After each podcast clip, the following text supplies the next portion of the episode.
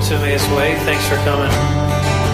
We're going to do a psalm, Psalm 89, for our call together. Forever I will sing the goodness of the Lord. Forever I will sing goodness of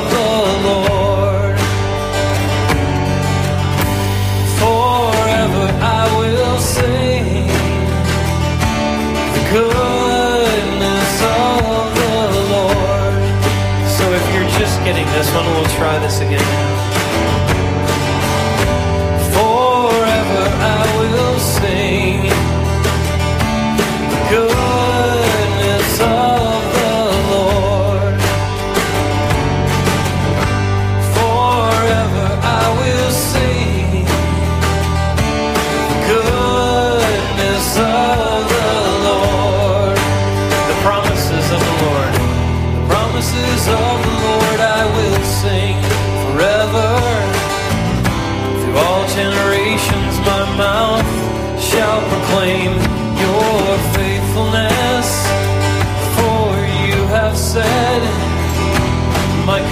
Kindness is established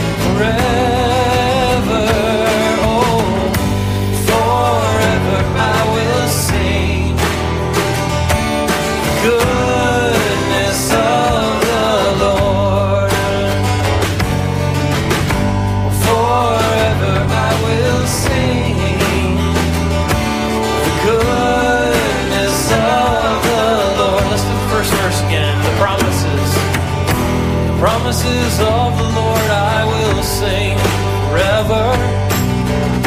Through all generations my mouth shall proclaim your faithfulness. For you have said, my kindness is established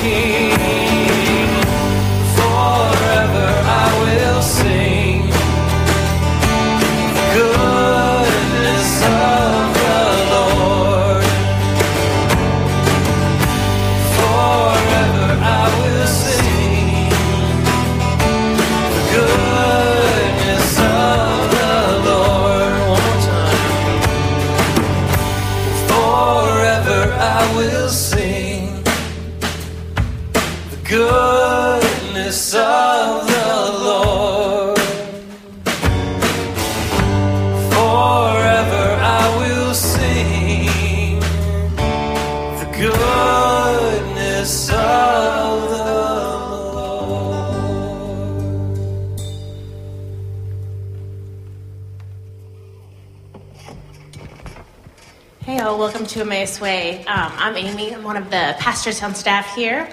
Um, thanks for that, guys, tonight. It's good to have with you with us, Dave. Well, you're usually with us. You're just usually over there in the back. Um, but on the bass tonight. Um, I know that we'll have a few stragglers coming in from the Duke game. Does anybody know?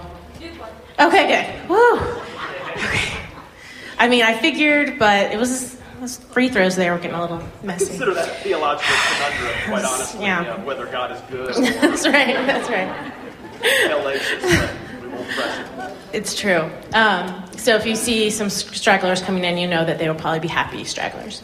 Um, welcome to Emmaus Way. We are a church that uh, gathers on Sundays uh, to talk about the way that we see God's redemption in the world um, and in Durham and in the places that we work and live. Um, our main meeting is, is on Sundays, but we also have some home groups and life groups that meet throughout the week. Um, Dan Rhodes leads our pub group on Thursdays, and we have um, a couple other home groups that meet in homes, obviously.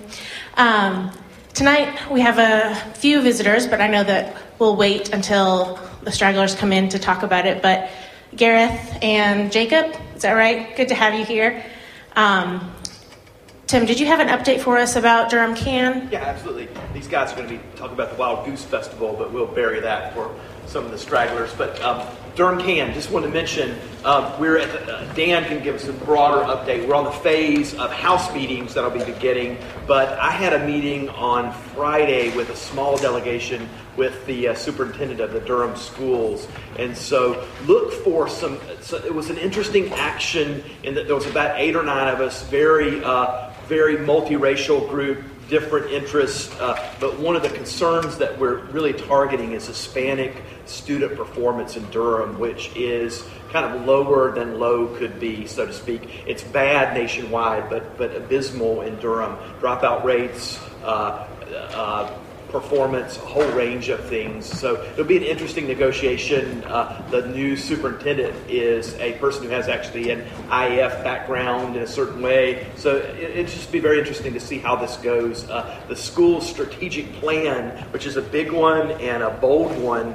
is very, very minimalistic for Hispanic students. And so, uh, anyway, that, that there'll be more to that, and I'll I'll tweet more and uh, and post more on our Facebook page as that develops. So I know several folks, Jesse and others, were involved on the kind of the educational audits. So that's happening. Thanks for that, Tim. Well, it's good to, to be here tonight. Um, Wade and the guys are going to lead us in some more worship, and uh, we'll be back to talk about more John. Thanks, Amy.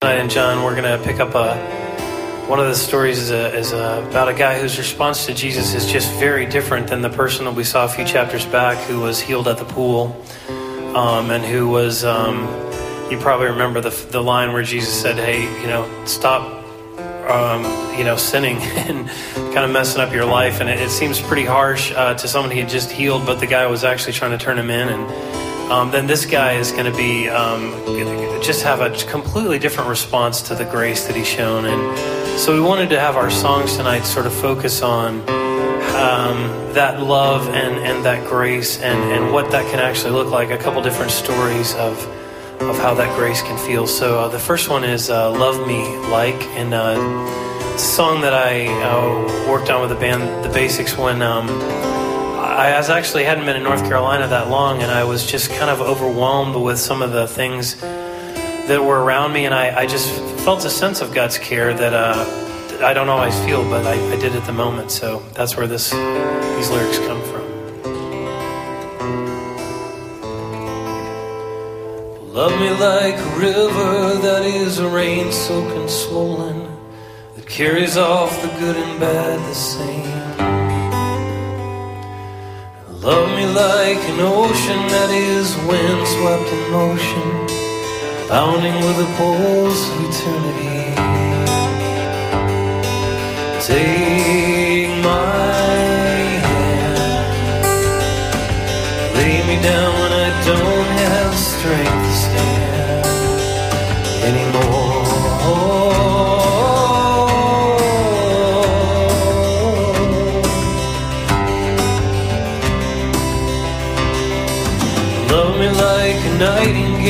sings the song that never fails. Sings in darkness, yearning for the dawn. Love me like a gentle breeze that moves its way inside of me. cools the fires burning in my breast.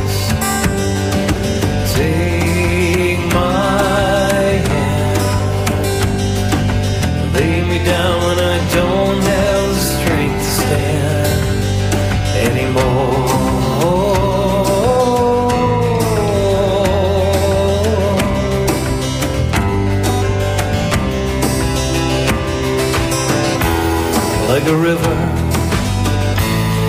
the ocean, like a nightingale.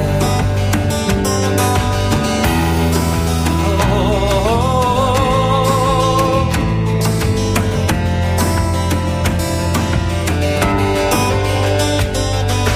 Love me like a tall oak tree whose branches fly away from me. Keep me looking upwards for the light. Love me like a long stem rose whose thorns repel its bitter foes. Soft and fragrant blossoms to arise. Take my hand. Lay me down when I don't have strength to stand.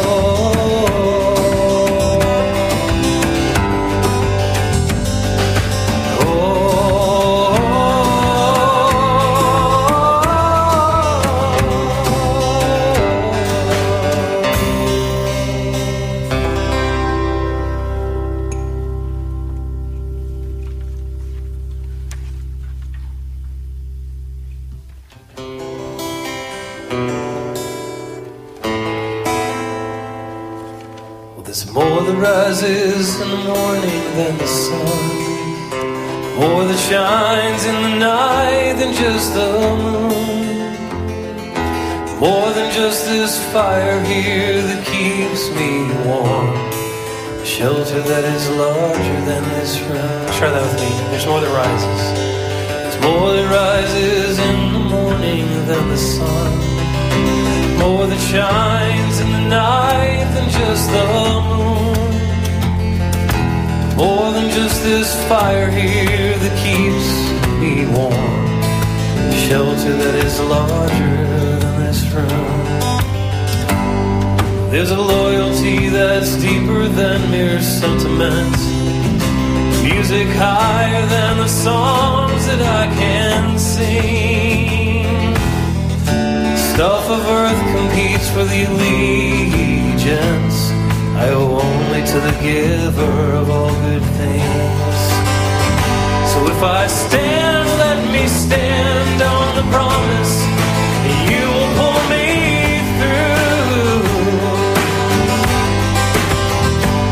I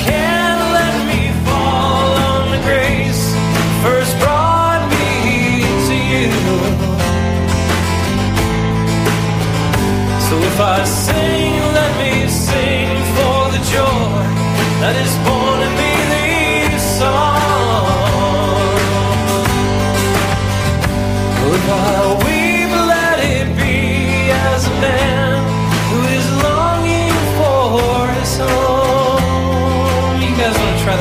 again if I stand?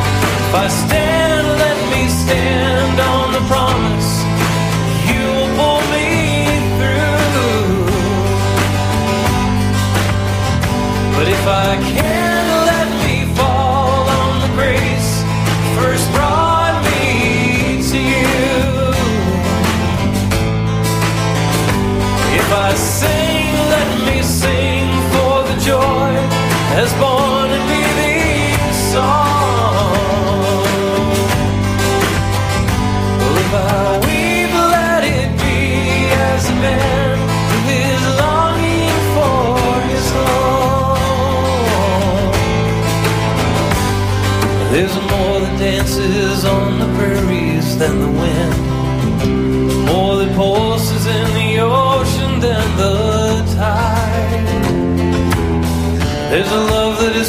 Fiercer than the love between friends more gentle than a mother's when a baby's at her side.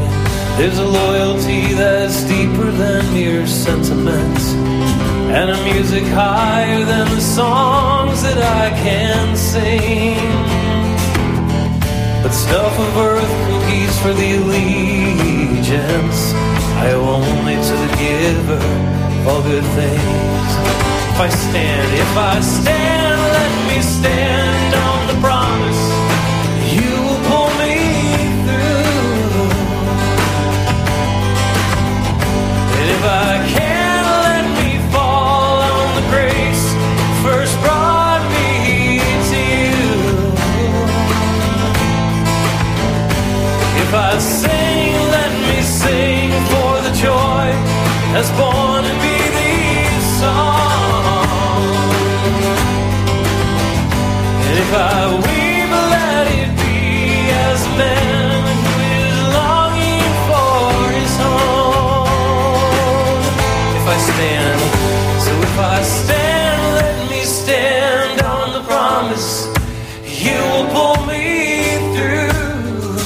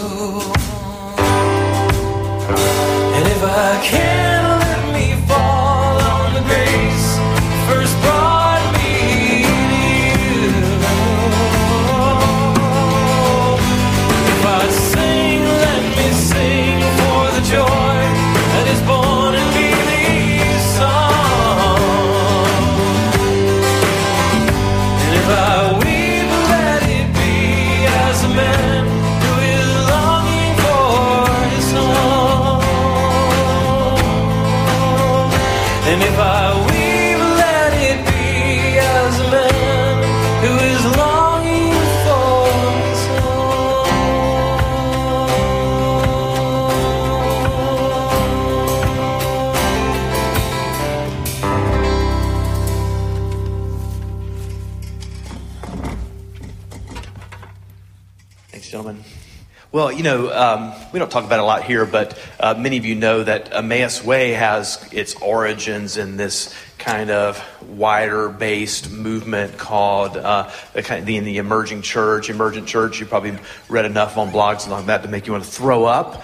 But, um, but there, there's this big community of folks that have been for years working really hard to. Um, to reform and revision what it means to be church, what it means to be community, what it means to be followers uh, of God in this world. And, um, and one of those folks who's been a, a partner in this for a long time is here tonight, Gareth Higgins. And I was telling Gareth yesterday or the day before that I actually had a Gareth Higgins moment. I was driving around town, I was thinking about him because as a part of, as long as I've been a part of this whole emerging church thing, we have sat in meetings, I mean, at least 15 years ago, ago going, we really need to run a festival, not a conference, not a convention. We used to do these events that look like everything you've ever been to, speakers and bands and yeehaw and that sort of thing. But we, we thought, wouldn't it be great to express an organic movement of God's people in a festival? But no one has ever done that before here in the U.S. in a, in a larger scale. And Gareth has taken on that role, which,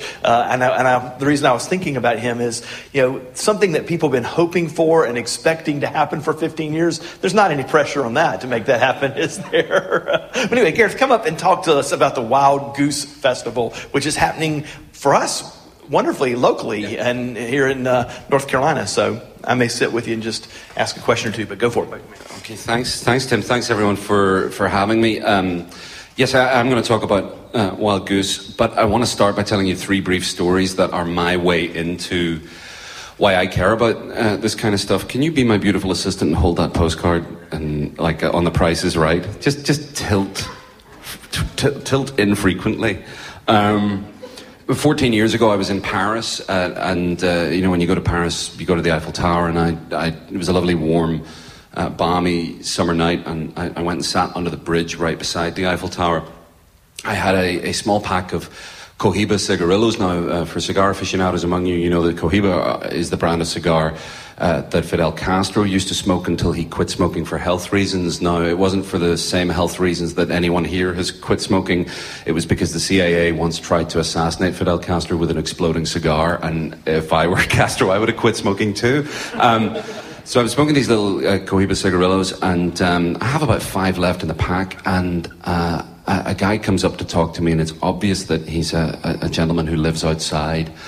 And um, he's drunk and he's high, uh, and uh, he starts to talk to me, asks me for one of my cigarillos, and I, I give it to him, light it up, and we have a conversation. I had enough French uh, from my good Northern Irish grammar school education to be able to carry on a moderate conversation with him uh, he was 31 years old. He was called Jean Marc. He was from Switzerland. He'd been in the Swiss Army, you know, the company that makes the knives, and uh, had come to Paris a few months prior to this, had fallen on hard times, and was now homeless uh, in the City of Light. Um, and uh, I, after about 30 minutes, I needed to get the last metro home. And so I asked him if I could give him some money, and he didn't want me to give him any money. So I then said, Is there anything else I can give you? And I don't usually think this way, but as I was saying this, I literally saw in my mind's eye a picture of Jesus saying, Give to those who ask from you. And my inner monologue saying, He better not ask you for the rest of your Cohiba cigarillos because if he does, you're going to have to give them to him. Um, and so I said, Is there anything else I can give you? And he said, uh, Can I have the rest of your cigarillos? And I smiled the smile of Mother Teresa and uh, grinned the grin of Hitler and gave him the, the cigarillos. And he then reached into his backpack and took out a, a, a kind of an old cardboard box and handed it to me. And inside the cardboard box was a set of electric hair clippers, which he told me he had found just yesterday, and he wanted me to have the hair clippers in exchange for the cigarillos.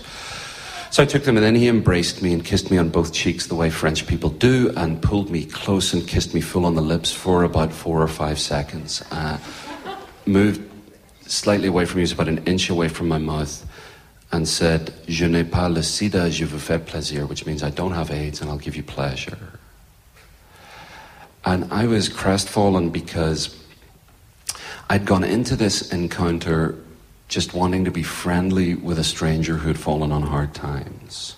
And he had been so reduced by his circumstances that he could no longer accept the gift of ordinary friendship. He had to assume there was an ulterior motive. And at the same time, it was partly because I went into that situation the way followers of Jesus often do with homeless people, in that we think we have something to give them rather than we're both human beings who might have something to give each other, that he had picked up on that vibe and had misinterpreted it. So it's partly my fault that his memory of that night is probably a rather tragic one. This has a connection to the Wild Goose Festival. Tim will be kissing everyone for four seconds on the lips as they arrive. There is a deeper, there, there, there is a deeper connection. By my watch, I've gone two minutes. Um, I, I, we have a, I have a serious time limit on me, um, uh, but the clocks went forward. Doesn't that mean I have an extra hour? Okay. Um, the second story is in the uh, or in April 2005. I was in South Africa at a conference on art and reconciliation in the city of Pretoria, Tshwane. And it was an amazing time. And uh, after I spent a week in Pretoria, Tshwane, I went to Cape Town. And I did all the things you do when you're in Cape Town. I went to Robben Island, got to be in Mandela's cell, um, got to see Table Mountain, had a really wonderful experience. It was coming up to uh, Easter, and on Maundy Thursday, which in liturgical traditions is it's the day before Good Friday, it's the, it's the day when uh, you give alms to the poor. To this very day, the Queen of England um, who thinks she's the queen of my country uh, uh, for some archaic reason to do with political occupation, so on and so forth. We'll get into that another time. Um, she still gives charitable donations in church on Maundy Thursday every year, so the tradition still exists. It's about when you, when you give alms to the poor. Um, and I wanted to go to Mass in Cape Town Cathedral, the cathedral where Archbishop Desmond Tutu had served for so long. And uh, my favorite story about Desmond Tutu is that at the height of the apartheid era, there was an anti apartheid meeting in the cathedral attended by hundreds of African National Congress and other anti apartheid activists, and the South African secret police, who came in and lined the walls of the church and were literally taking photographs of the people in the pews to use against them later. And Archbishop Tutu, in that mischievous way that he has, came down out of the pulpit and instead of feeling afraid or pretending they weren't there. He went up and started shaking the hands of the secret police and welcoming them into church. Hi, it's great. Never, never expected to see you in an anti-apartheid meeting. Thanks, guys.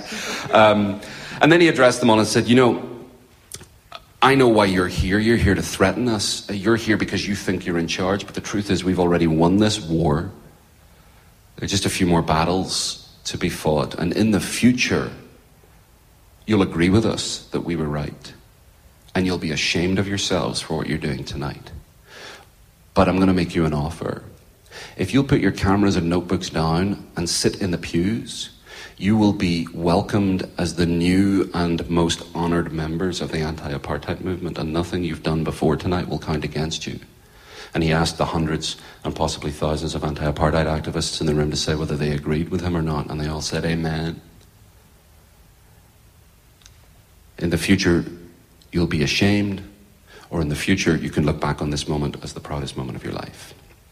So I wanted to visit this cathedral on Maundy Thursday, 2005. I asked the incredibly beautiful woman at my hostel reception um, if she could match her beauty with uh, wit and intellect and map reading skills.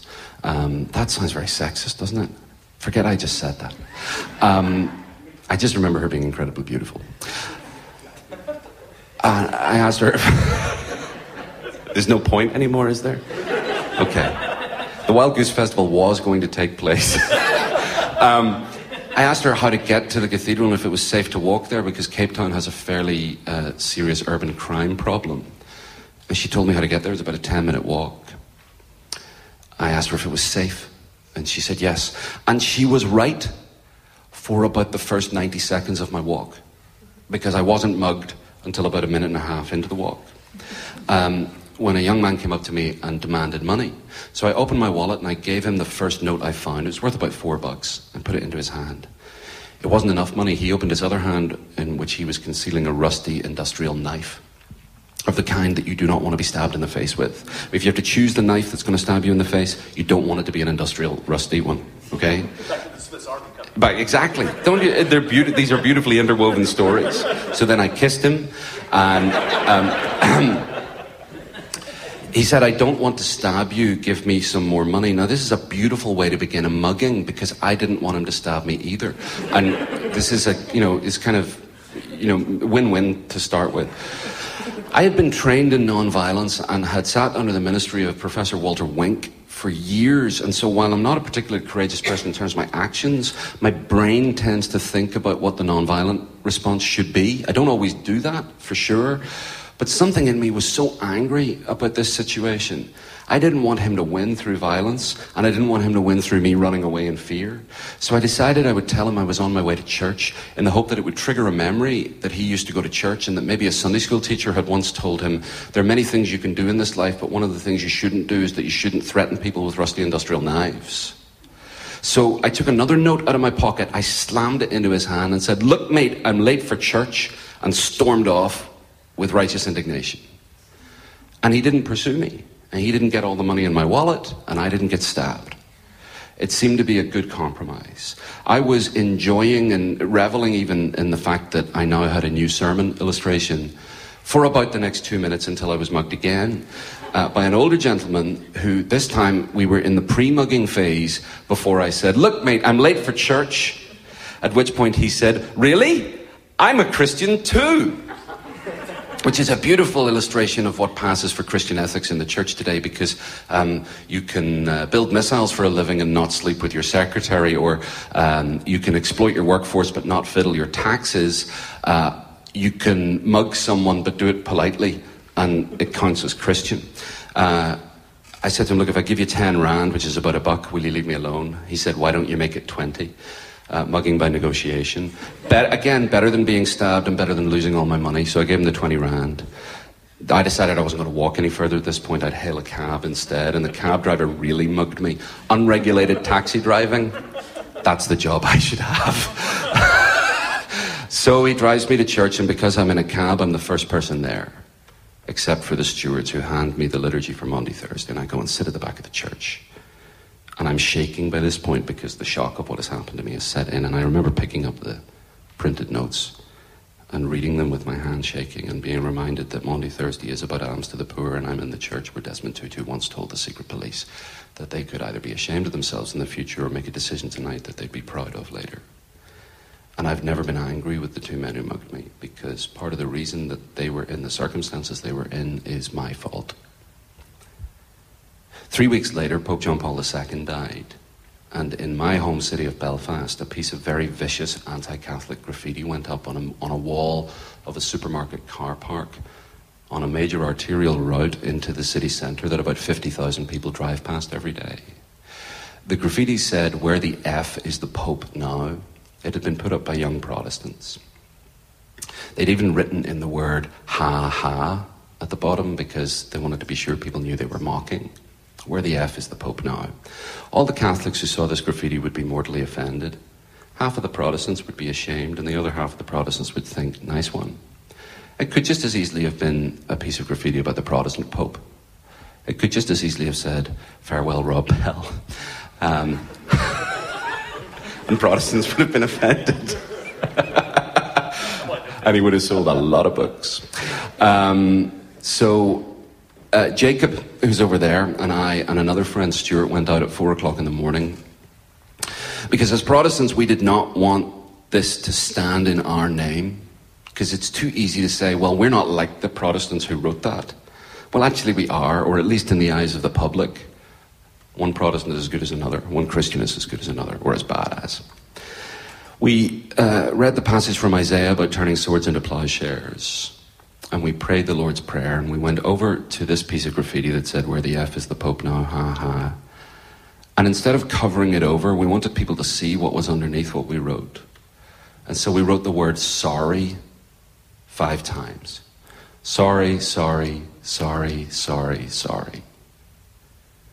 And then we went home, and the car that I was driving that night, which now belongs to friends of mine who I gave it to when I moved to Durham, still has white paint on its steering wheel as a reminder that sometimes you can do something that you'll be ashamed of in the future, or you can make a decision that you'll be proud of forever. The Wild Goose Festival exists at the intersection of justice, spirituality, and art. And the reason it exists is because people who follow Jesus so often completely misdiagnose situations, like when we're talking to homeless people in Paris, or we need to say sorry before we can be heard because of the sins of the church. Or every now and again, we get it half right, like when I told two men in South Africa that I was going to church and that's why they shouldn't mug me. It's happening three months, one hour, and 99 bucks away from here. If you're a student, it's a little more if you're not a student.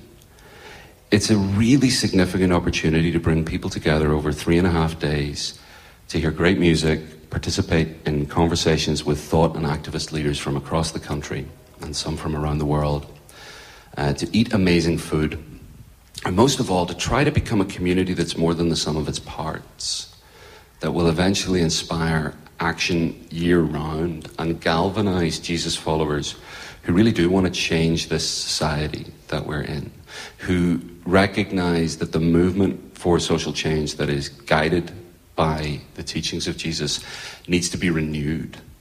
The spirit of Woodstock needs to reassert itself in this country. Um, we need something like Burning Man meets the Southern Baptist Convention, um, or maybe not. Um, yeah.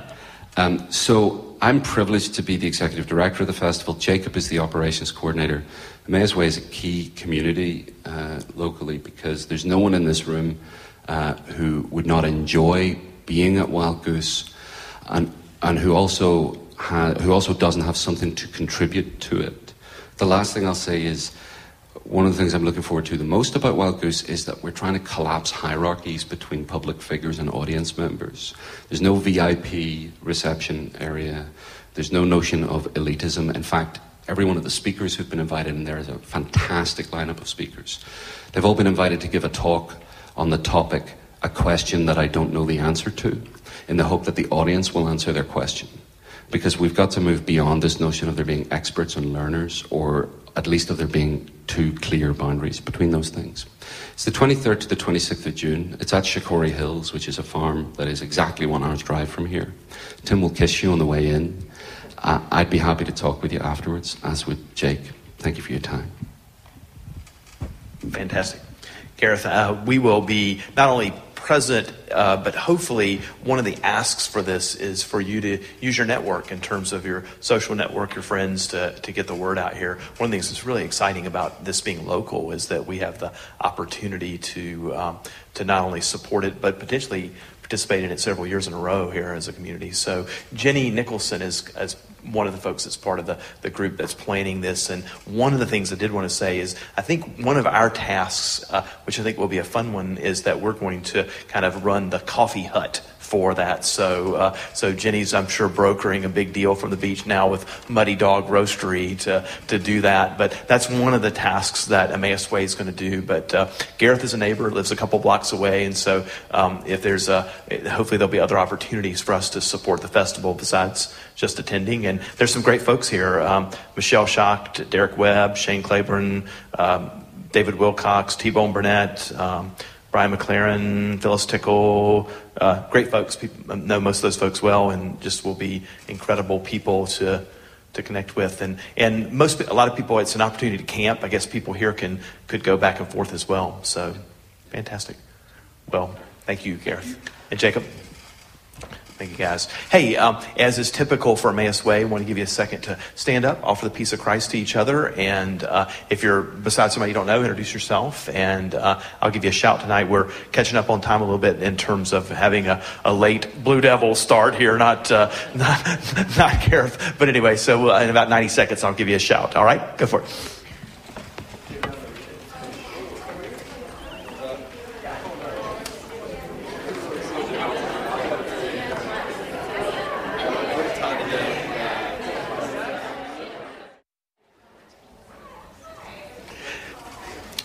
So, gang, um, today we um, we have been journeying through um, John's Gospel, which is this dramatic text of God's love enfleshed. And uh, we're at one of those moments, kind of an apex moment, in the, in, in the sense that the way this narrative is written, one of the goals is to take us to the story we're going to look at today and fully appreciate that story. And so uh, it's, it's one that some of you will be familiar with. It's a, the story of the healing of a man that was born blind. But just a little bit of a rewind just to, to remind you of where we are in the flow of this. Um, just the last week, we were uh, we're in this section of John's Gospel that deals a lot with um, festivals, and Jesus is making bold declarations of his identity, his persona, his mission in the midst of, of these great gatherings of the Jewish people. And we're still connected to the festival, the tabernacles. And if you remember, as we talked about this, this was a, a festival that had this dramatic water pouring ceremony and a dramatic lighting of lamps. Um, and not surprisingly, Jesus in that moment described himself as a person who was living water and the light of the world. Uh, and, and literally, in these dramatic moments, he's co opted the ritual to say that the Christ, the Messiah, the Son of Man, as he puts it, is, is here. But we've been having kind of a sub conversation in this last week, one that I, I do, I want to affirm you guys. I asked a couple of hard questions last week, and I absolutely loved the answers that you guys brought in our dialogue. I asked you the question, why do you follow Jesus? I mean, what compels you uh, at, at its base for you to continue following Christ? And then I flipped the question around and said, uh, basically, what causes you the possibility of that you're crazy for doing that and, and that, that in some way the identifying yourself with, with god's work or uh, god's grace or jesus if you do that what, what, what scares you that that might be the craziest thing that you've ever done? And your answers on that were absolutely fantastic. So, this text that we're in has produced this sub conversation about um, belief and unbelief, following or not following God. And that's actually been the tension of Jesus' interactions with the crowds, the Pharisees, the leaders of the land, is this debate. And, and we've seen the people divided, we've seen the leaders divided. There's this huge conversation that this man who has done things that we could hardly imagine is doing them in our midst. And who is he? Is he the prophet? Is he the coming of Elisha again? Is he the Christ? Is the Messiah? Is he a prophet who speaks the word of God? Or is this a crazed man or just another idiot from Galilee who speaks with a southern accent and has nothing to offer to us? And so there's this huge debate about, about Christ, and it's prompted in us this week, hopefully, and next week as well, this idea of what causes us to follow, what repels us from following, what are the, what are the challenges of that understanding. Let me remind you of one verse from last week that was a significant one. This was John 7 17. Um, it, it said, Anyone who chooses to do the will of God will find out whether my teaching comes from God or whether I speak on my own. Um, and, and we just made the really simple point that following Christ uh, makes a lot more sense on the inside. We learn to pray by praying, we learn to be people of justice by doing just things. We learn to take risks not by talking about it abstractly, but literally taking risks for the work in the heart of God. And so, in some ways, what John is setting us up to, to realize is that the Christ is visible, the work of Jesus is recognizable from the inside. Uh, and those who insist on being on the outside, it's not going to look like a lot of sense, but from the inside, something is beautiful. Now, I realize that kind of confronts a lot of our paradigms for what it means to, to follow God, because a lot of times, what do people do when they want to follow God? They, they start with a huge doctrinal statement, 42 pages of everything that you've got to get right to follow Jesus. Or they start with a huge traditional package. Here are the things that have been really important to this people or our people or my people for hundreds of years, and you need to get this right, so to speak. Um, and in many ways, John is not recommending that type of approach to following Jesus. He's saying that literally living as Christ lived, following the heart of Christ, is, is something where the gospel, the good news that Jesus talks about, makes sense. So that brings us to this story today in, in John 9 uh, of, of Jesus encountering a man born blind. If you have your handout, I'm going to just tell the story tonight with several interruptions, but you, you may want to follow along. I've kind of got it parsed out a little bit so you can get a sense of the flow of this. This is literally an, an amazingly crafted story. It's a story, maybe one of the best standalone stories in all of the gospel. It's filled with humor, um, irony, which John loves to do, uh, sarcasm. It, it's some of John's best writing and, and the people who compiled the work of John, the evangelist who's writing this, some of his absolute best stuff. So here the encounter begins. There is a man who is blind. He's begging. He's uh, it, Gareth. It's, it's, perhaps not unlike your uh, your your person in, in Paris. And this time, a religious figure is there, and people have the opportunity to ask a question like, "Well, where did the sin come from here? Was this was it his sin?" Or was it potentially the sin of his parents, his grandfather, his grandmother, his lineage that caused him to be born blind? Because the assumption theologically always was that, that sin was the cause of something that was wrong in people's life. In fact, the, there was lots of the rabbis who talked about even how a fetus could sin in the womb. And, and so it would be easy to, for a child that might have had a problem or an issue in life to assume that in some way that was an action that the mother did that caused sin to be involved with this fetus, so to speak. So this was a pretty common conversation. But Jesus steps back from this and rebukes that theology. Uh, he says, hey, this man did not sin, nor his parents sinned, but there is something here that's about to happen happen that's going to declare the greatness of God. And then he goes back and says what he said the last time. He said, Hey, I am the light. Uh, while I'm in the world, I am the light of the world.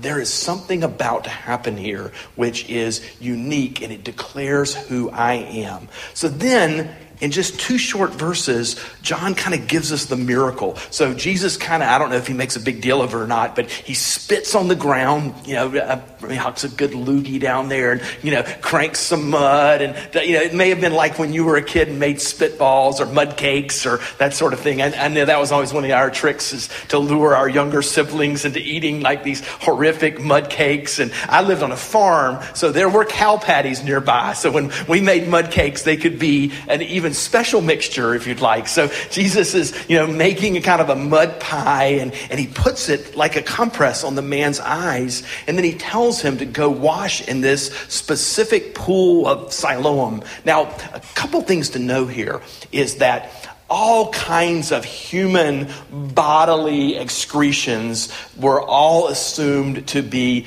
uh, unclean. So, whether we're talking about uh, a menstrual flow or spit or blood or any of these things, uh, urine, saliva, all of those things were uh, assumed to be unclean. But one of the most common things of kind of magicians of the day was to take something that was unclean and turn it into some act of blessing. So, Jesus is kind of making a show of doing something that people would expect is, is is unclean and he's making it uh, into something that actually has healed the sight of this blind man. Now, a lot of the church uh, fathers jumped on this and said it's really interesting that you know you read in the Old Testament that that God caused life to come from breath and dust and things like this, and somehow, and you know, John loves his symbols. There's something unique about this mud being fashioned into something that normally would take away sight, but literally gives sight to the people. And so this man is healed. He, he washes his eyes in this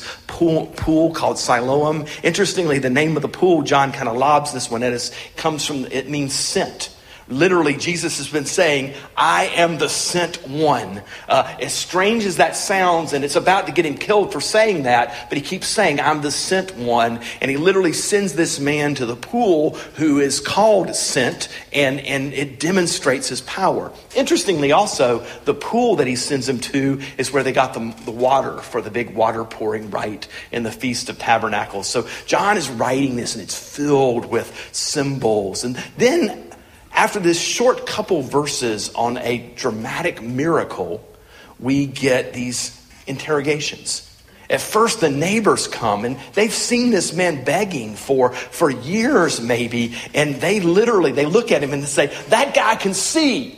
Is, is he the guy that was the beggar? Nah, I mean, you know, maybe he's changed his hair a little bit or something's, I mean, it looks like the guy, but surely it is not the man who, who was blind. And, and they go to the guy who is seeing and they say, who are you? And, and, and how were your eyes opened? And he says, Jesus did this. And it's interesting. He said, the man they call Jesus. Each one of these little interrogations has a confession as a part of it. Now, for those of us who did that, if you were here on the story when we did John 5, why is that unique? Uh, you know, that story of the paralyzed guy for 38 days, what's the, for 38 years, what's the one thing he doesn't know? He has no idea of the name of the person who's healed him. I mean, it stands as this. They say, Who healed you? You've been waiting by this pool to be healed for 38 years. You didn't catch the name of the guy who let you, you know, this guy's like, well, it was Jesus. Jesus did this to me. And, and so, and I don't think this was a dastardly act. But the people take him to the Pharisees. And because the Pharisees are the religious leaders, they're the seminary students. You know, it's kind of like eh, sometimes I'm reading something really complicated and I'm not sure I understand it. And I, then this little dim kind of Beavis and Butthead light bulb comes off and I think, this might be what this means.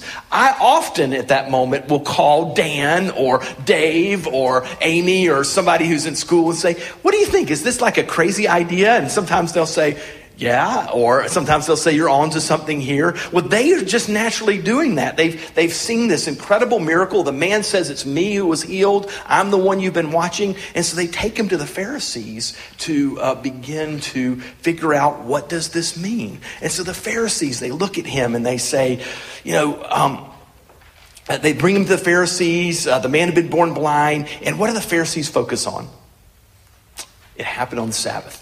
So again, Jesus has gone out of his way to do something dramatic on the Sabbath day. And, and how many acts of work do you think, Trigger, how many acts of work do you think was involved in this healing as it's been described?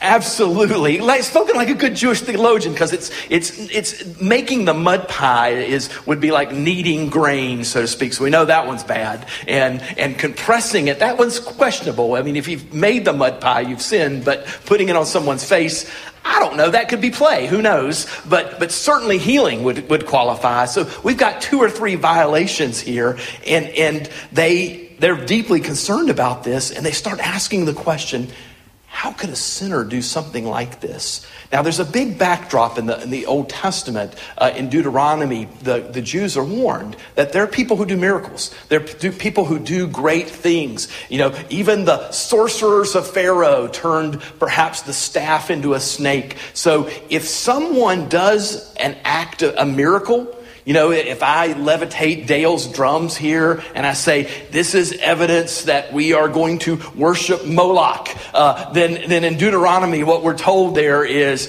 that anybody who uses a miracle to draw people away from God should be killed. So, so just because somebody's done something that's a miracle doesn't mean that it is from God. So they press this man who's been healed and they say, what happened here? Tell us exactly what he did. And in his response, another confession, he says, This man who did this to me, he's a prophet. So now the Pharisees are kind of stuck. The neighbors realize that it was the man who was blind. The, the man has been interrogated by the Pharisees, and he is praising Jesus, or at least saying the man's a prophet. So where do they go next? They go to his parents. Because the concern here is was he really blind? How long has he been blind? Why do you think? I mean, you think like, like a, a, a very self righteous, religious leader on this. What's one of the concerns of whether this man was blind all of his life? I don't know if you can get this. Let's say that Ryan Simon is running around out in the backyard here and he trips and falls and hits a stick and it goes into his head and he's like bleeding out. You know, that's an emergency, right? And I mean, if Wade has the ability to heal him, I think you should go ahead and do this. But if Ryan has been blind his whole life, then there's no emergency doing this on the Sabbath. We could wait. Could you wait one more day, Ryan? Maybe till tomorrow morning to see, you know? And so the Pharisees are deeply concerned about was this an emergency healing? Because we know we've got, as Trigger said, two or three violations here, but now we need to know what's the timing of this whole thing. And so they ask the parents. They go and say, hey, is, is was your son blind from birth? Or was this something more recent? And they understand there's a concern here. They understand that there could be consequences for not getting this right. And so they say, Ryan's of age. Go ask him. He'll tell you what happened here. So they kind of pass the buck on this. Uh, and then John writes this out. He says, His parents said this because they were afraid of the Jewish leaders who had already decided that anyone who acknowledged that Jesus was the Messiah would be put out of the synagogue. That is why his parents said, He is of age, ask him. Now, John is probably writing that in his own context. Because what is happening when John is writing these things is that Jews who confess Jesus are being thrown out of the synagogue. But it's his way of saying that there were great consequences of claiming that Jesus had done this great miracle. Why? One of the big reasons for this is that the Old Testament is filled with example after example of giving sight to the blind, literally being an act that declares that the Messiah is here, that the age of the Messiah has come. So they continue to dispute this. So where do they go next? They go back to the man again. And his interrogation begins. And they say to him, Give glory to God and tell the truth. Now that sounds like a nice religious line, right? Sarah, give glory to God now and tell the truth. But the, the real translation of this is stop lying and start telling what really happened now. It's a confrontation of this man. And, and he reply, you know, he replies to them, I told you what happened. Haven't I already told you this and you did not listen? Why? Do you want to hear the story again? Or do you want to become a disciple of Jesus too? And, and it, this is kind of a hilariously sarcastic thing. They've got him, they got the light under there. They're waterboarding him a little bit or dripping at least water on his forehead. And he pops up and says, I told you it was Jesus. Um, do you want to follow him too? Now they're just absolutely furious with this him. They hurl insults at him and they say, You are this fellow's disciple. We're the disciple of Moses. We We know that God spoke to Moses, but as for this fellow, we don't even know where he comes from. Now, again, John is kind of probing us with some humorous irony here, is that he's basically implying, you know, if you really knew what Moses said, if you'd really read Genesis 49, if you'd read the suffering servant stuff in the Old Testament, you would know that Moses testifies that the Messiah will be like this man. But they are so entrenched in their desire to see that he has sinned, as Trigger has pointed out, or he's done something that wasn't necessary, or he is like somebody that Deuteronomy 13 would say we should kill. So they continue to press this thing. Uh, and the man continues saying, Hey, if this man were not from God, he could do nothing. And at this point, they say, You were steeped in sin at birth. How you dare lecture us. Now, some of us have probably heard that once or twice, like uh, from a parent or an Anglican teacher, or maybe you went to Catholic school and a nun got at you really hard. But, but what's funny about that? You were steeped in sin at birth. And what's the one thing they're trying to prove about this man? He wasn't blind. or if he wasn't blind in the very beginning, something happened and he had a, hand, a handkerchief over his eyes and Jesus took the hand. They're trying to prove that he really doesn't have a big claim. And now they're so mad, they're literally affirming the claim of the man who said, Hey, we know you are blind from the very beginning. So the man goes on, and, and, and at this point, they throw him out. You are no longer welcome in front of us. I don't know the consequences of that, whether he's literally thrown out of the people of Israel or he's just thrown out of their presence, but they're done with him. Now, interestingly, who finds him next? Jesus. And have we been noticing this? That Jesus and John does miracles and then he goes in and checks in on the people. He goes back to the guy who was paralyzed for 38 years and he has some really soft words for him, right? He says, you know, have a quiet time and pray some more and stop sinning or something worse will happen to you. But to this guy, he comes up and he says, do you believe in the Son of Man? And the guy goes, who is he, sir? The man asked, Tell me so that I may believe in him. And Jesus says, You have seen him. In fact, the Son of Man is me, right here in front of you. And the man says to him, I believe. And he begins to worship him.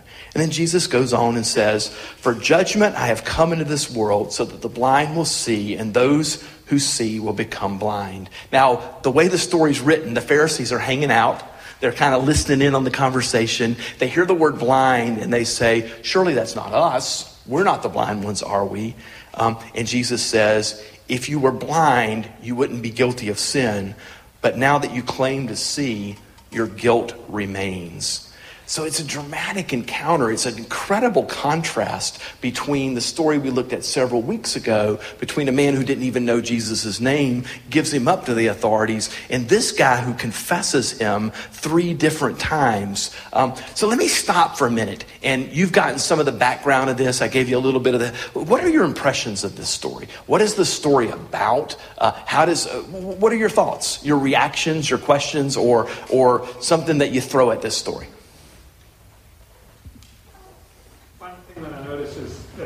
Pharisees are kind of pretending to all evidence base. So, um, who did this? Well, he's a sinner. And and both this guy and his parents just give them evidence based back. Well, you know, the guy healed me. What are you going to do with that? They keep they keep trying to interrogate in such a way to say to the parents, you know, what do you know? They say, well, all we know is you're born blind, I can see. You know, you you explain it. That kind of they're trying to put the explanation on, on this guy and his, his parents, and he's putting it right back, saying, well, you explain it different. And I think what's really interesting there is, that speaks to me, which I guess was in the context um, of the parable of time, is often when we engage with the world, we've got this, well, you explain, you know, the whole Bible and, you know, all high criticism claims against well, yeah, you guys can maybe explain, you know, 2,000 years of people being willing to die for this faith. Like, there's something else going on here which that kind of argument isn't going to resolve. And that's part of what this is about, is like, you can throw these kind of claims pretending to be evidence-based back and forth, but actually something else is going on. Like the Pharisees know pretty well they've got an axe to grind. And these people are sort of defending themselves by saying, well, we'll be all evidence based and say, well, we just know this. But there's something else going on. If you just get trapped in that, you're, you're not going to see the bigger picture or the bigger story. Yeah, isn't it really interesting that there's kind of a collision of two things going? And you put that really well, Andrew. There's kind of an evidence based or a doctrine based thing. They're, they're, they're holding this huge weight of doctrine saying, we know we're right, and we read it this way, therefore you can't be right. And then you've got this blind beggar person who's basically just confessing, I don't know, once I was blind, now I see. I, that seems to be a good thing. And it's interesting that the way I broke it up for you, notice that there's two tracks to this story. There's one tract of kind of an ongoing confession of the man. He first, you know, he first, the confession is pretty simple. They call him Jesus. Then he says he's a prophet.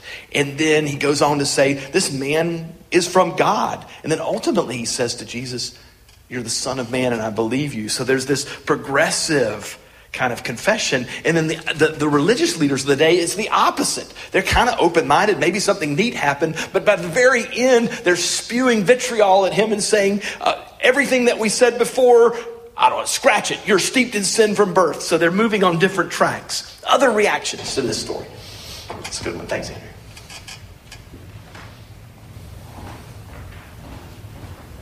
Yeah, oh, sorry.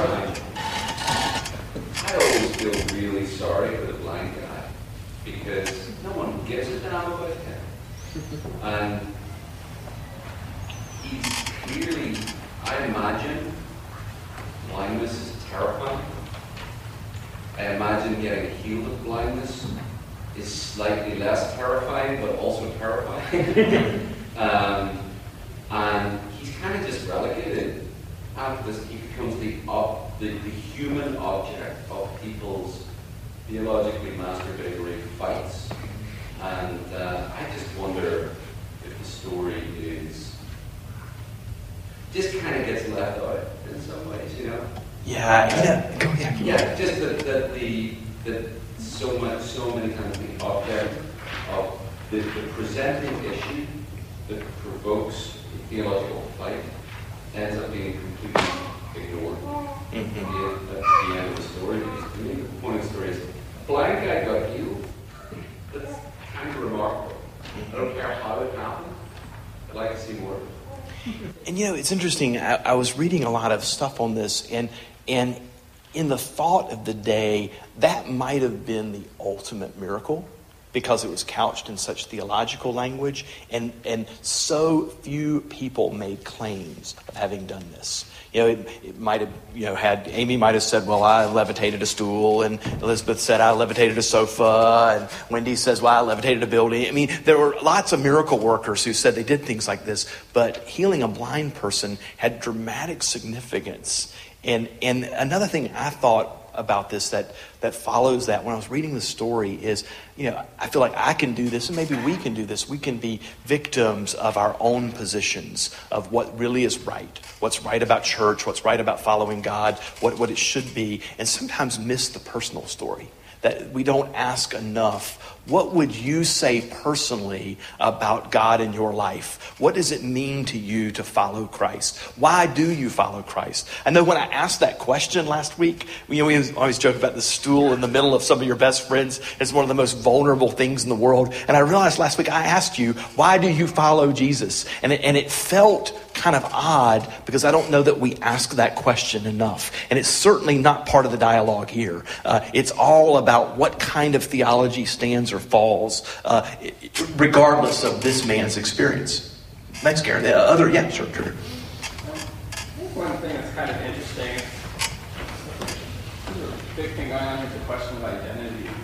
And I think for the Pharisees, they're just kind of consumed with, in, in a sense, what their identity is as the people of God. And at this point, people maintain the law. It's sort of this you maintain the law, and it's just this sign that that you're the people of God, and that's how everyone knows that you're the badge, because you have the law, and that makes you the people of God. If you don't have that badge, you're not the people of God. So this is sort of like a boundary enforcement of who are sin- who are sinners and who are the people of God, and who's not. And they never, it's like being so obsessed with your own identity as a people, you never stop asking, what is the identity of God and what, is, what does God do? And in this case, God, you know, they're, since it's actually worrying about their own identity as the people of God, and the question is, you know, who is the Son of Man and who is God? And God's this guy that heals, heals blind people, no matter which day. And you know, you think of that whole thing somewhere else where it says, you know, man is not created for the Sabbath, but the Sabbath for man. Like, well, like anything. And then, ironically, it kind of ends up with they're putting, they're trying to put this guy on trial and whatnot. And Jesus actually says, for judgment I've come into the world. It's interesting who actually is on trial here. In the eyes of, of Jesus, it's, it's not a blind guy, he's still a blind guy. It's, it's this identity boundary marker thing that's almost on trial here. Mm. Several things on that. One thing triggered that I think is so important. I, am not going to follow this trail tonight, but I want to next week. Is the idea of how do we recognize the presence of God?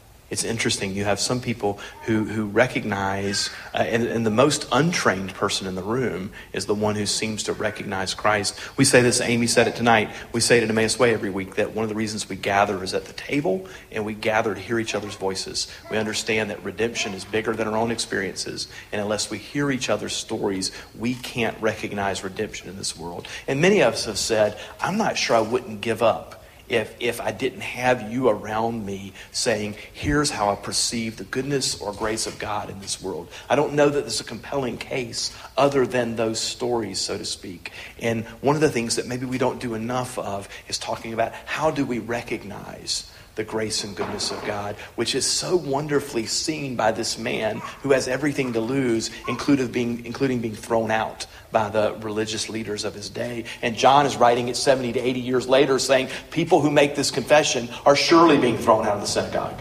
Jesse, you were going to say something too. Well, this story just reminds me of when I was growing up in fundamentalist churches, and uh, I, I, I inherited this fear of my own experience. That, you know, my, my I, I was supposed to not really learn anything from my experience, but everything was supposed to come from the Bible. And, and if my experience told me something different, then my experience was wrong. I didn't understand it correctly. And I see this happening in this story where the guy's saying, Look, I, you know, I can see. I was blind and now I can see. And that doesn't fit into these rigid theological categories that Pharisees have created it, it, it doesn't match up, and so it has to be wrong. Either he wasn't really blind, or some, you know, that experience has to be different than it was. Um, and uh, it, it's a, it's really, it's really still a struggle for me to sort of hold intention. Uh, you know, I, I, there are just these vestiges of tr- always trying to maintain some sort of theological system, even if it's reforming or I'm, you know, I, am of pulling parts out here and putting new ones in there, I still I still want to hold on to that.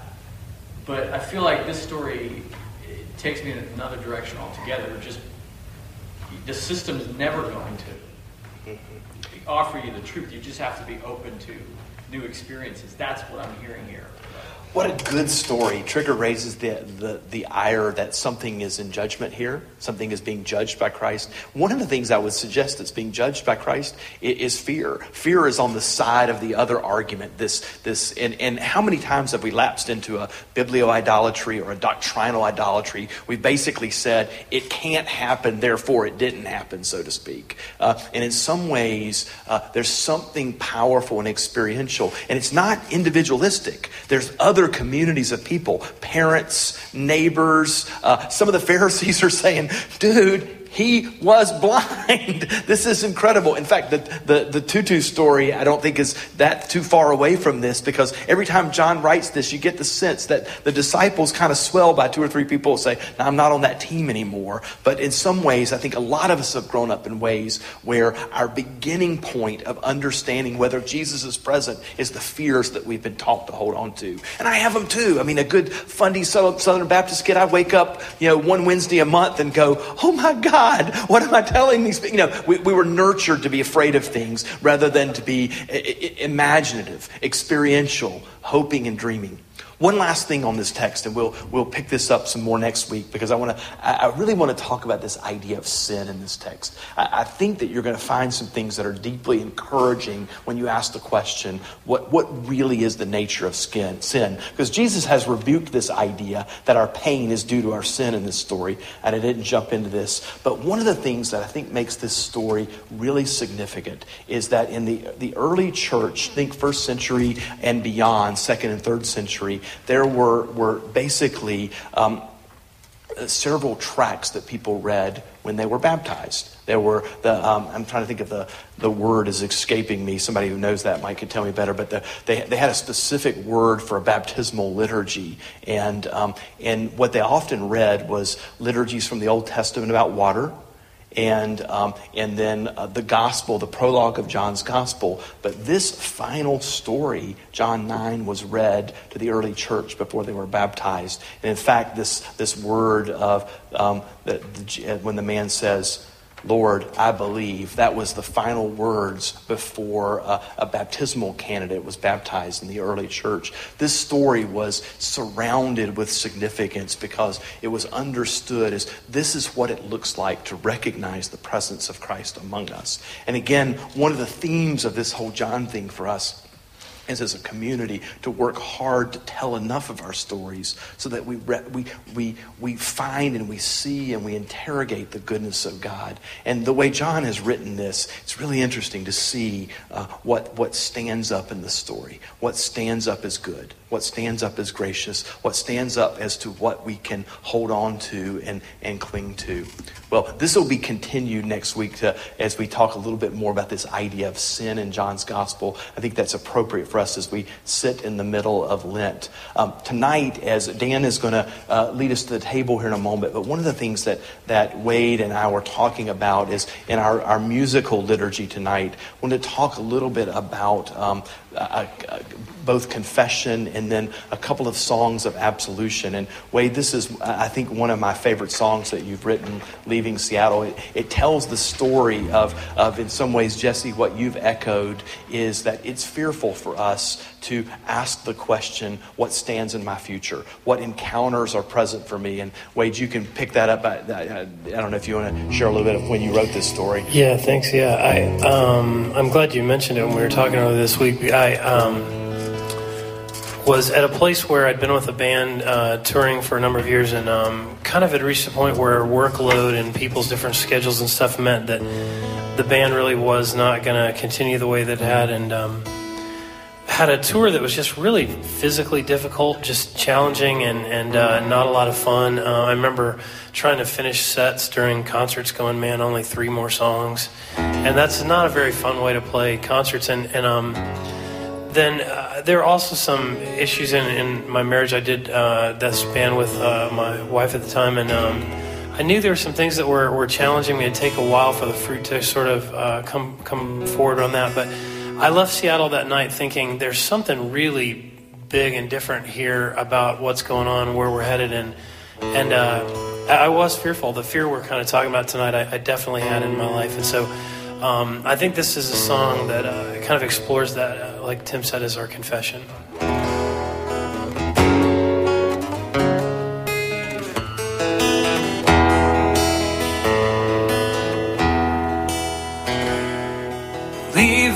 Seattle in the dark of the night.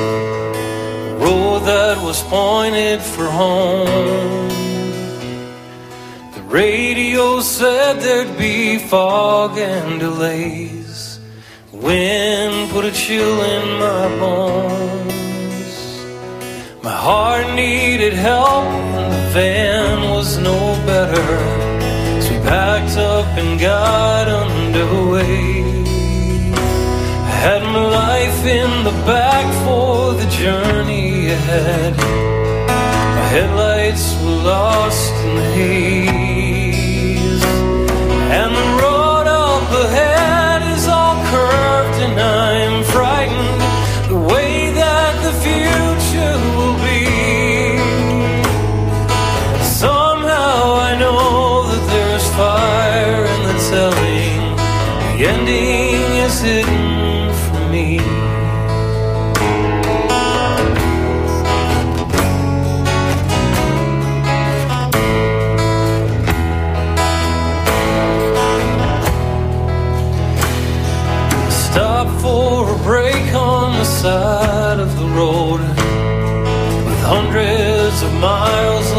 drive.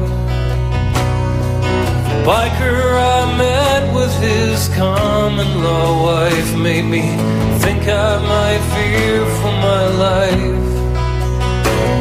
So I hurried to pay for the gas and I prayed the engine would not quit that night.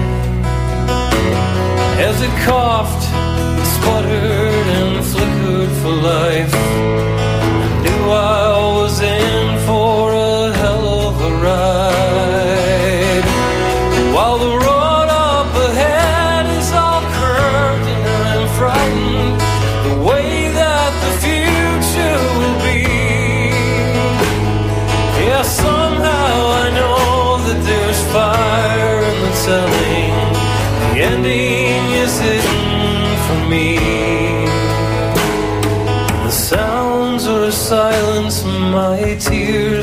Spring from the wasteland of lows.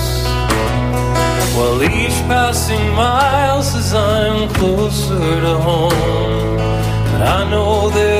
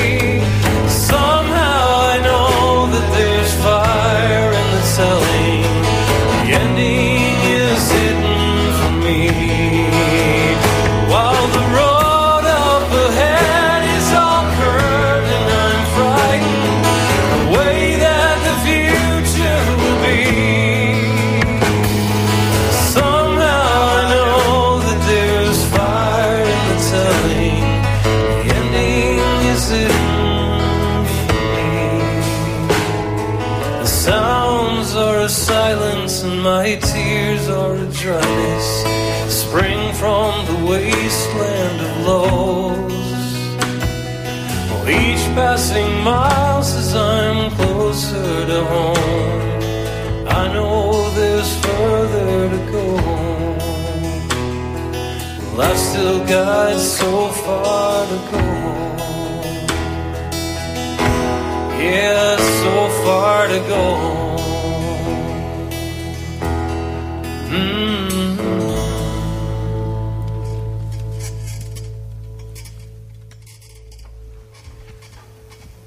Frankly, uh, Lent is a bit insulting. I mean, for those of you that are not familiar with Lent, or if you don't know what season we're in in the church, it's a time when we mark our foreheads with ashes on Ash Wednesday. We talk about death. We talk about repentance. Uh, we talk about confession. We talk about all these things that just really are not all that polite. And for people who kind of have a future that they're looking forward to, it's a bit insulting. It's a bit insulting to be told that we need to confess or that we have or that we might need to repent or that the, the future that we have all worked out for ourselves might not exactly be what God has in mind. So it's a bit weird at this time in the church calendar that we hear this naive claim Do you also want to be his disciples? Do you also want to come and follow him? The passage that we read tonight seems to make a, not much sense. Why in the world would you want to become a disciple when it requires something like Lent? Why in the world would you want to follow Christ if it means beating yourself up? I mean, after all, we've got enough going on right now. There's enough hardship to go around. There's enough uh, economic hardship and enough kind of issues that we're facing. Why Lent? I think what we find as we come to the table tonight is that with Jesus at the center of the story, when our eyes are opened to see Christ, that Lent takes on quite a different meaning. That the exercise of Lent in the church is not about beating ourselves up. It's not about groveling. It's not about weighing ourselves down with guilt. But it is instead an understanding that a church that can participate in Lent is a church that already recognizes that it is not defined or determined by what it has to be sorry for. That in some sense the future is opened by the fact that we can tell the truth about ourselves. That in fact, during Lent, as we make this long road to Easter, we find there a freedom, a freedom to be a truth telling community because at the center of this community is Christ. As you come to the table tonight, you're going to receive the sacrament, the grace of God born into our lives through wine and through bread. As we break it for one another, our eyes will be opened to see Jesus, to see the grace of God. And it is because of that that we can confess. And it is because of that we can tell the truth. And it is because of that our lives are opened to a future that is more marvelous than the one we could make for ourselves. As we come tonight, at Emmaus Way, we celebrate an open table, meaning all of you are invited to come. We'll come to the table up here, breaking bread for one another, breaking it off, and sharing it with one, one another, saying, The body of Christ broken for you. And we'll pour wine or juice for one another, saying, The blood of Christ shed for you, reminding one another that this is where we see Christ, where we see God's grace. As we do that, Wade and these guys are going to play the songs of absolution over us so that you will be reminded that in this activity, we are forgiven, that Christ stands at the center. And upon receiving that, we then go out in peace.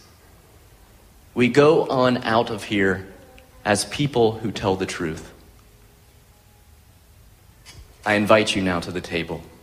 Come and see Christ, receive the good gifts, and have your future open wide. Amen.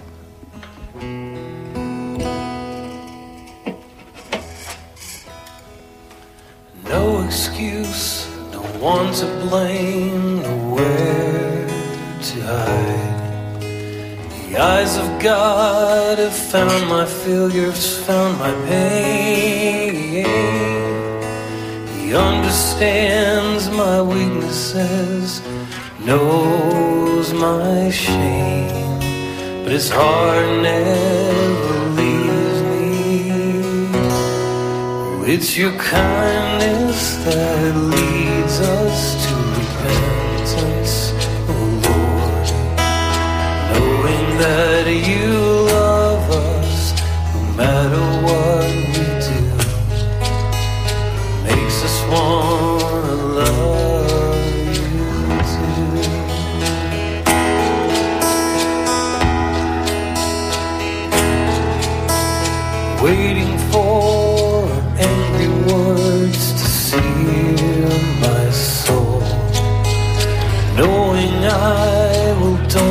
deserve another chance.